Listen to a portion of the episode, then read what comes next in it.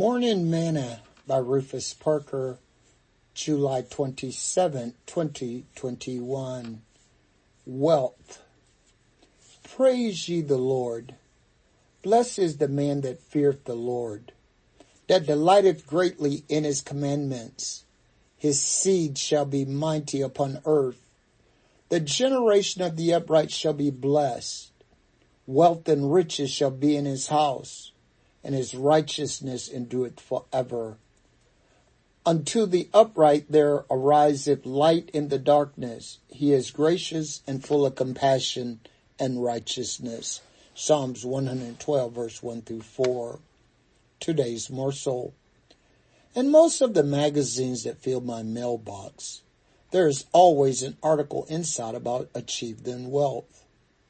There are always questions asking how much wealth will I need for retirement? How much do I think I will need to be comfortable?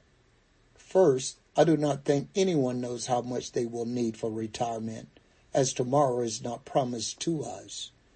None does, nor does anyone know what will make them comfortable, as sickness and ill health do not usually bring comfort with it.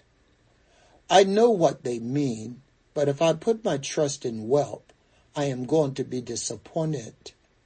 Most people will not measure up to what they say that one will need. We should never count wealth as wealth. As a matter of fact, scripture tell us, wilt thou set thine eyes upon that which is not? For riches certainly make themselves wings. They fly away as an eagle towards heaven. Proverbs 23 verse 5. If you really want to know what wealth is, then count righteousness. That is the only thing that will endure forever. Sing this song with me today. My hope is in Jesus. Thank God my yesterday's gone. All my sins are forgiven. I've been washed by the blood. It again. All my hope is in Jesus. Thank God my yesterday's gone. All my sins are forgiven. Yes, they are. I've been washed by the blood.